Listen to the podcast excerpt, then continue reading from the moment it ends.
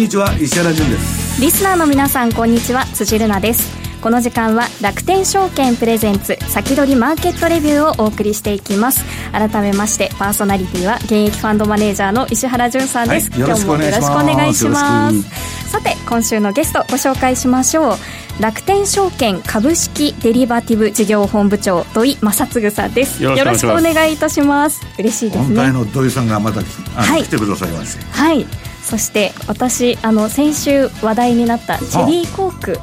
飲みました。すっごい甘かったです。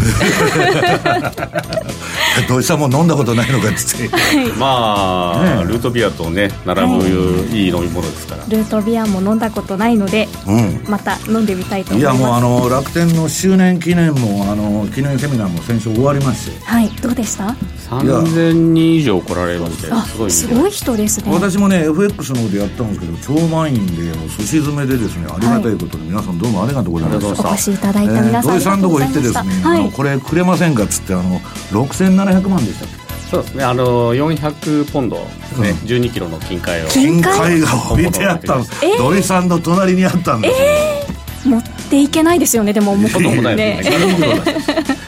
さて、えー、週末も大盛り上がりだったということですが、はい、今日もよろしくお願いいたします、はい、この番組は YouTube ライブでも同時配信しています。動画配信についてはラジオ日経の番組サイトからご覧ください。それでは番組を進めていきましょう。この番組は楽天証券の提供でお送りします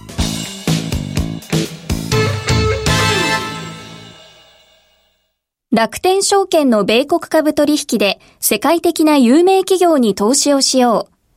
う。楽天証券の米国株取引は魅力がいっぱい。まずは取引手数料の安さ。1取引あたりの手数料は約定代金の0.45%。最低取引手数料はゼロアメリカドルというネット証券ならではの格安手数料でお取引ができます。そして取扱銘柄数の多さ、誰もが知っている身近な銘柄や注目の新規上場銘柄など豊富なラインナップを取り揃えています。さらに、米国株の取引でも楽天スーパーポイントが貯まる。楽天証券の超割コースを選択しているお客様の場合、取引手数料の1%から2%をポイントバック。貯まったポイントは楽天市場でのお買い物や楽天証券で投資信託の買い付けにもご利用いただけます。詳しくは楽天証券米国株で検索。楽天証券の各取扱商品等に投資いただく際は、所定の手数料や諸経費等をご負担いただく場合があります。また、各取扱商品等は価格の変動等によって損失が生じる恐れがあります。投資にかかる手数料等及びリスクについては、楽天証券ウェブサイトの投資にかかる手数料等及びリスクページや、契約締結前交付書面等をよくお読みになり、内容について十分にご理解ください。金融商品取引業者、関東財務局長、金賞第195号、楽天証券株式会社。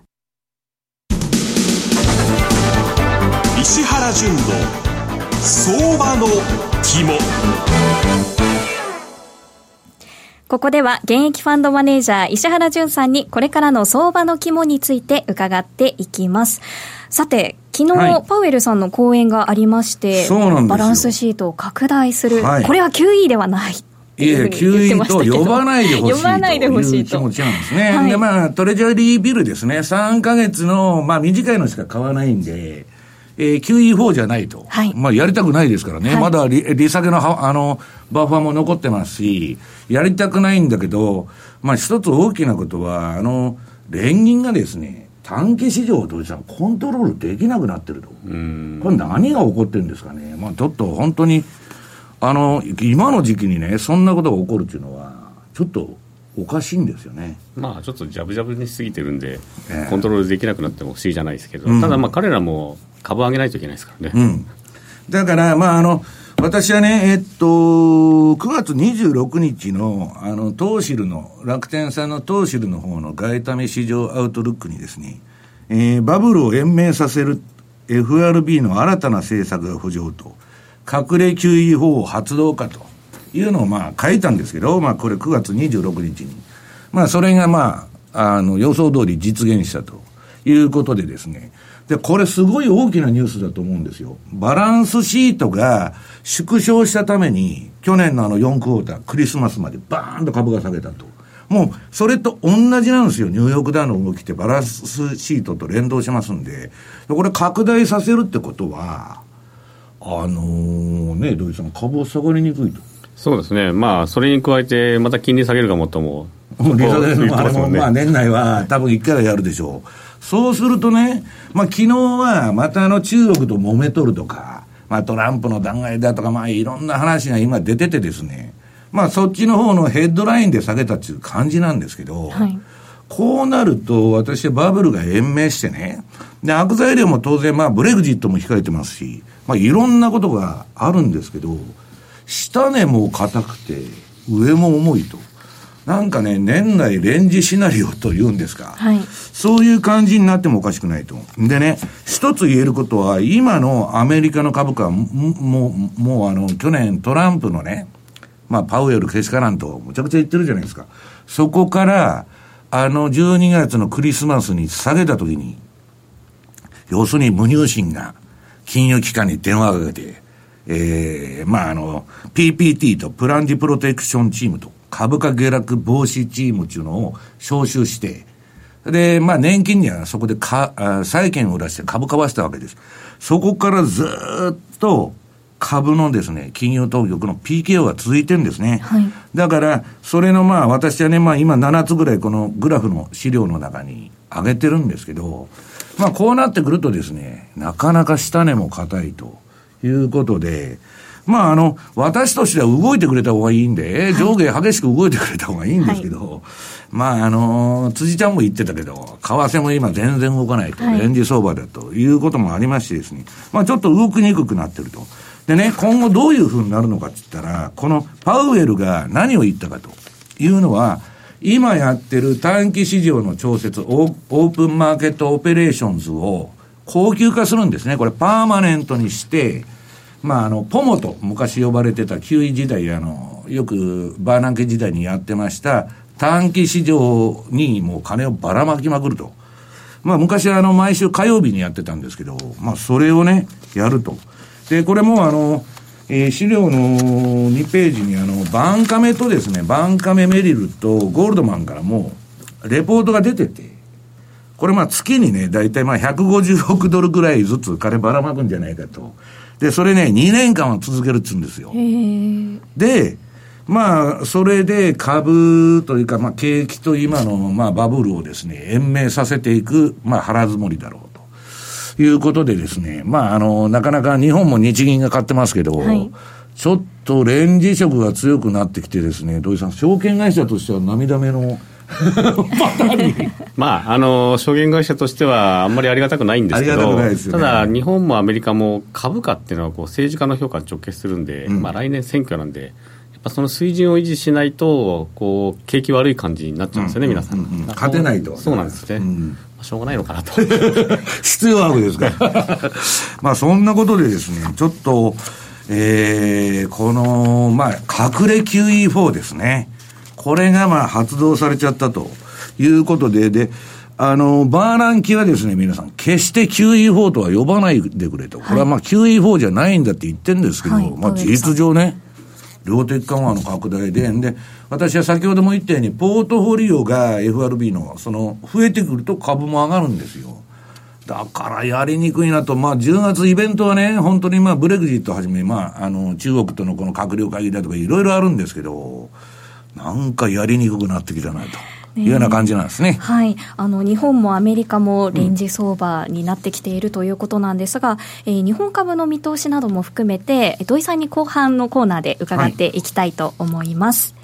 はい、えー、それでは石原さんのお話の続きは YouTube での延長配信で伺っていきたいと思います。はい、以上、石原淳の相場の肝でした。豊富な情報量と多彩な機能で多くのトレーダーから支持を集める楽天証券のトレーディングツールマーケットスピード2。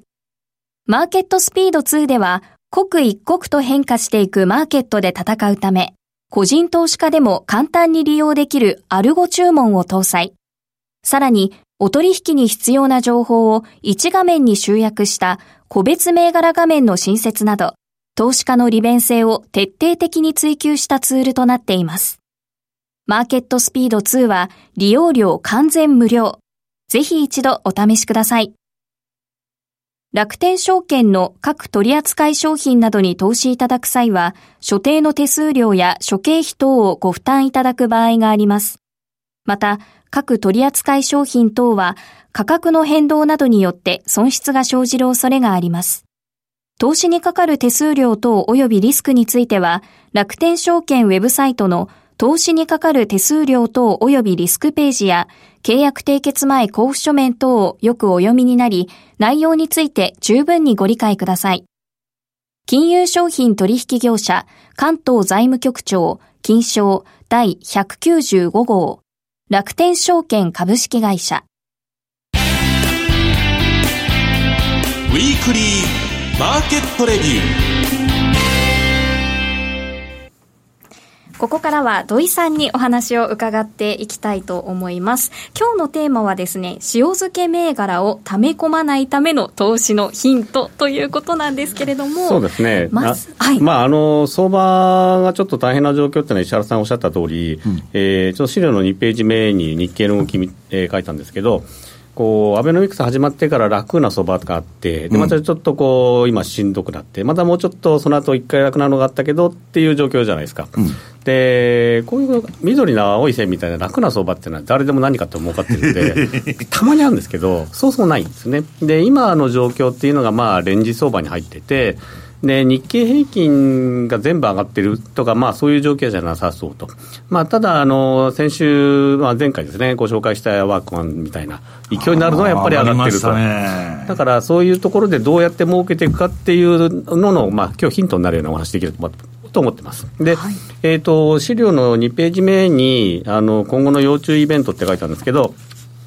まあ、イギリスのジョンソンさんは何があってもブレグジットやる気なんで、もう女王に怒られても何し てもやると。いうのは、女王に怒られてもやると、もう無視してやるみたいな感じで、まあ、ほっときゃあのブレグジットできるんで、はい、で来年になると1月で総統選挙もあるし、まあ、ちっちゃいところだと Windows7 がいつの間にか使えなくなっちゃうとか、はい、で韓国選挙あるとか、まあ、大体来年もこう目白押し。で最後が何しろトランプさんがどうかっていう選挙があるんで。うん、でこうなってくると、まあ、なかなか相場悪いんだけど一生懸命 FRB なり、まあ、日銀が買い支えて動かないと、うん、でそういった時に個別株に投資するとやっぱりチャンスはまだ残ってるんですが、うん、えー、資料の5ページ目に書いたんですけども、まあ、これあの私の主観でもあるんですが投資って結局何っていうと何に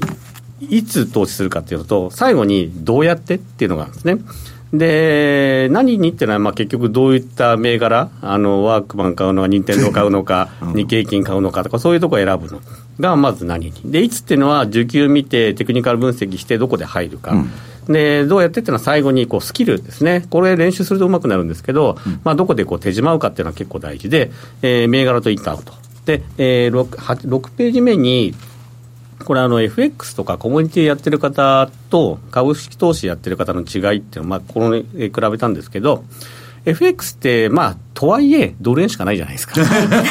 いくら頑張ってもやっぱり、いや、ドルが基軸通貨で、それに周りの通貨ぶら下がってるだけなんで、うん、まあ、そういう意味では、ドルでいつ入っていつアウトするか。だから皆さん、あの、インとアウトって結構よく考えると思うんですね。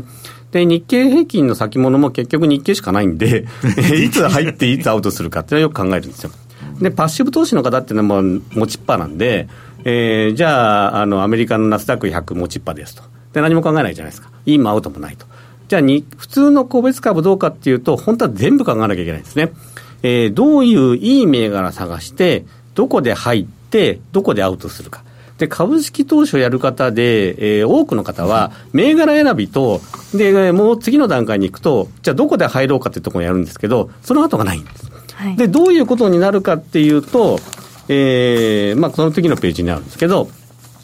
まあ、工業績で順張りまでやったとして、まあ、いろんな手法があるんで、別にあの割安でイベントで投資しても逆張りでもいいんですけど、えー、勝ちやすいのからいくと工業績で順張りと、うん、でこれを、ここまではいいんだけど、うん、えー、出方が分かんないから、いつの間にかずるずる下がってて、ですぐリグっちゃう。で、その、本当は理想は損傷利大、損を小さく利を大きく伸ばす。そういうふうに持っていけないんで、その逆になっちゃうっていうのが、まあ状況で、で、なんでそうなるかっていうのが、えー、その次の8ページですね。これあの、手締まいルール考えてないとどうなるかと、えー、ちょっと利益が出るとすぐ売っちゃう。うん、で大きな損が出ると頑張って持つ、うん、でこれが普通の人の行動なんです、でなんでこうなるかというと、頭の作りがそうなってるからで、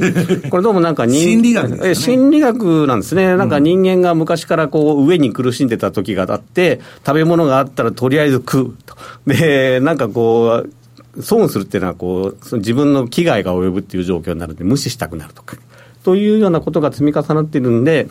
まあ普通にやってると、えー、20銘柄投資して、儲かったのちょっと儲かって売る、損したの持ち続けるってやると、大体17、8銘柄全部損してると、こうなってるんですお話伺ってると。あのプロスペクト理論っつって、はい、土井さんが言われてるのは、もう必ずそうなっちゃう、うん、だから利益を出すためにも我慢しなきゃいけないし、損切りも我慢しなきゃいけないし。頭の作りの逆なんで、はい、あの普通にやってたら絶対できないんですよね、はい、でそれを上手い方はそれができるようになるんで、勝てるようになる。あの4勝6敗でも大勝ちとか、そういう状況になるんですね、それは勝ってる時が大きいからで、うん、えイメージがその9ページ目のやつにあるんですけど、はい、ちょこちょこ負けても、ガーッと勝つとこに頑張れば、それ全部取り返せるのがまあ普通の相場なんですね、だいたい上がってる時のが長いんで、うん、で、えー、それをどうするかっていうと、まあ、本能に逆らった投資なんで、誰かに助けてもらわなきゃいけないと。道具がいると。なんでしょう。なかなか助けてもらえないので、えー、楽天証券が作ったツールがありまして、はい。えー、マーケットスピード2という中に、はい、これあの無料で使えるトレーディングツールなんですけども、トレイリング注文ってのがあるんですね。はい、で、これあの、FX の人だとトレールってよく言うと思うんですけど、はい、トレール注文。はい、で、株、まあ、アメリカとかだとトレイリングストップっていうことがあるんですが、ちょっと長いんで、トレイリング注文っていう名前で入ってます。で、これどういうことしてくれるかっていうと、えー、11ページにあるんですけど、まあ、1000円で株買いましたと。で、それで、えー、50円下がったら売ろうっていうセットをしておくと、えー、1100円に上がったらそれをまた50円下の1050円に、えー、逆指しのレベルを切り上げていってくれる。で、1300円まで上がったら1250円に切り上げてくれるので、えー、1250円に下がったら自動的に売ってくれる。で、これをやっとかないとどうなるかっていうと、1250円になっても、いやいや戻るだろうって言って、で、ずるずる下がると。で、えー、あるいは1100円の時に売りたくなって売っちゃうということになるんで、えー、買ったら確実にこれをセットしておくと勝ちやすくなると。で、えー、使い方はかなり簡単で、えー、12ページと13ページにマーケットスピード2の画面切り取って出してあるんですが、まあ、普通にあの売り注文出すときに、アルゴっていうところを選んで、そのアルゴの中にトレイリングっていうのがあるんで、えー、手締まいの条件を設定するだけと。あとはもう出しっぱにしとけば、えー、勝手にやってくれると。で、それをやるとどうなるかっていうと、14ページにあるように、えー、これが一番勝ちやすいと私は考えているんですが、業績が上向きの企業を探す、ここまではほとんどの方が一生懸命やると、うん、で上昇トレンドをテクニカル等で探す、でここも一生懸命やると、でこの次もやりましょうっていうのが今日の話で、トレイリング注文を使って、えー、自動的に切っていくと。こうすると、塩漬け銘柄が溜まっていかないと。うんで、このトレイリング注文とかトレール注文を、まあ、いろいろあのバックテストとかされると分かると思うんですが、うん、何にも考えないで、いつも使ってると実は負けるんですね。はい、で、これ、順張りの時のツールなので、えー、2番目のこう、イン、上昇トレンドにあるものにちゃんと使うというのが大事で、上昇トレンドにあるときに入って、えー、トレイリングをセットする。というのをやらないと勝ちにくいと。順張りの時、ね、下降トレンドの時にこれでやっちゃうとすぐ切られちゃうんで、はい、あの損失ばっかり溜まっちゃうんですね。だからそれをどうやって探すかっていうと、まあ、ここも好みなんですけど、はい、まあ、私が今までいろいろ見てて、えー、まあ、誰が見てもそんなに間違えないだろうっていう、えー、まあ、シグナルが、うん、えー、パラボリック、これもマーケットスピード2にあるんですけども、資料の15ページですね。えー、ちょうど丸囲ったところが、えー、パラボリックのこの点が下から支えてくれるんで、買いって出るんですけど、これずっと持ってると、このパラボリックも最後の方まで行くと下がっちゃうんですよ。だから下がらないところの上で売るためにはトレイリング注文を入れとかないといけないんで、この丸で入ってトレイリング注文を入れる。うんで、ゴールデンクロス16ページにあるやつは、まあ、これもあの13週、26週の普通のゴールデンクロスなんで、これも本当に、えー、入るのは誰でも入れるんだけど、えー、出る時まで待ってると、えー、これなんかそうなんですけど、下がってきちゃうんですね。だここも入って、ぐーっと上がって、ここで本当は売りたいとこだけど、下がってきちゃうんで、えー、この下がるとこまで付き合わないと。うん、で、最後に上げたのも、えー、これも誰でも知ってると思うんですけど、一番均衡表の雲抜け。これもみんなやると思うんだけど、インはこれでいいんだけど、うん、出るときはトレイリングしないとやられます。要するに入り口と手締まいの方法は別だおっしゃる通りですね。まあ、ここはもう本当に FX とかコミュニティの方にとっては常識だとは思うんですが、株式投資の方はどうしても銘柄に目がいっちゃうんで。いや、だから土井さんね、私トレールトレールってもう昔から言ってトレールとストップばっかり言ってるんですけど、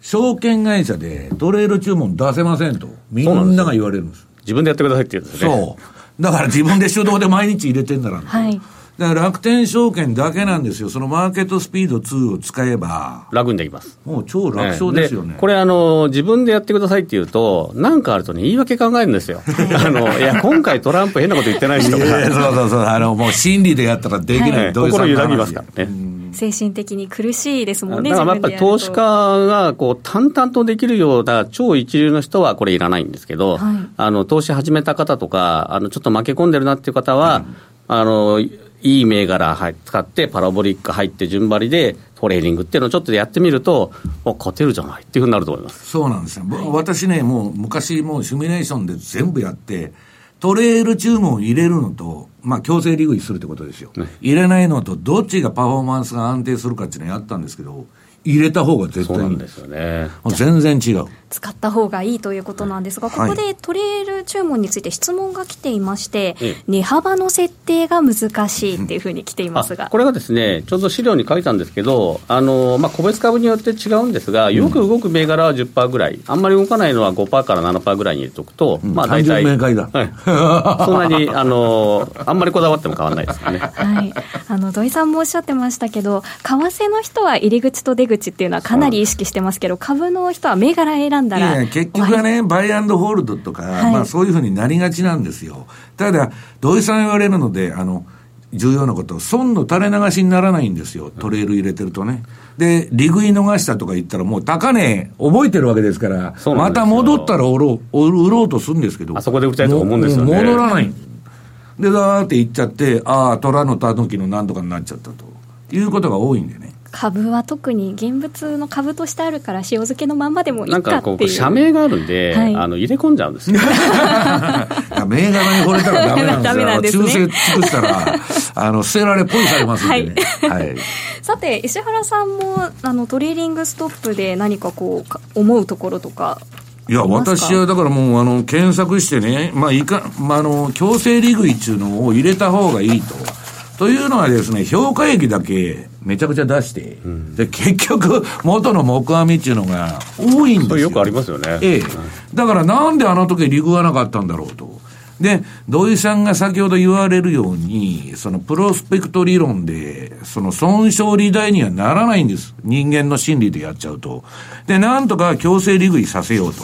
いうことで、で、あの、私の使ってるトレールはちょっと特殊なんですけどね。はい。まあ、簡単に言うと、あの、ドル円のチャートが7ページにある。はい、ドル円のチャートですね。うん、これね、短期の単なるブレイクアウトの、まあ、あの、土井さんパラボリックとかゴールデンクロス上げられてましたけど、これただのレンジブレイク抜けのシグナルで、買いシグナル、売りシグナルって出てるんです。はい、で、私の場合はトレーリングストップラインっていうの2本走ってて、はい、これはポジション量とか相場の触れによってどっち使うかは選択するんですけど、必ずトレール注文入れてるんです。と、この昨今辻ちゃんが動かなくて面白くないって言ってるドル円相場も、はい、トレール入れとくと、